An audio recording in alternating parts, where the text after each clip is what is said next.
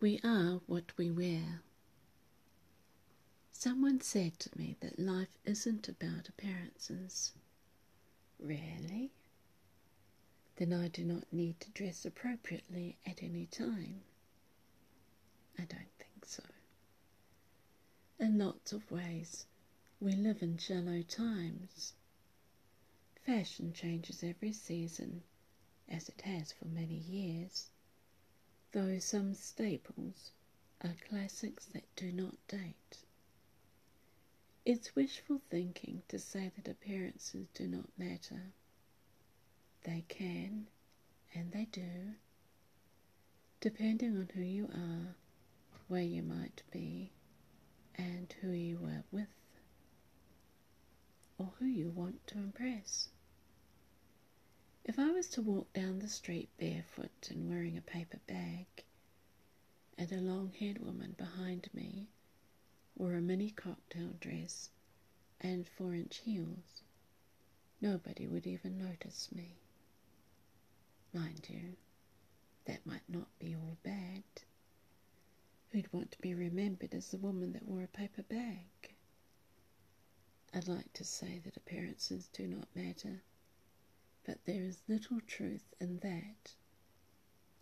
We are judged by what we say and what we do, and as everyone knows, by what we wear. Appearances count. We advertise ourselves by what we wear. What we are comfortable with, we portray. We also dress according to the way that we feel about ourselves our moods often dictate our dress sense or lack thereof. We dress to please someone or to pee them off.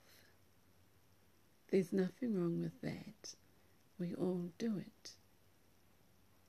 I wore black for a couple of years after my mother died. I did not feel comfortable in anything else and wore bright colours sparingly as an accessory. People told me that they noticed when I emerged from mourning because I stopped wearing black. I would not like to let my outward appearance bother me. Some days it does, and sometimes it doesn't. But I'm usually at home then, or on the farm, or at the beach. It doesn't matter what we wear or don't wear in the privacy of our own homes. Though I might make a quick dash to the mirror to check myself out if somebody knocks at the door. Undressing is always faster than dressing, and I can change in less than three seconds if need be, and change back in two and all because I don't want to be judged by what I'm wearing.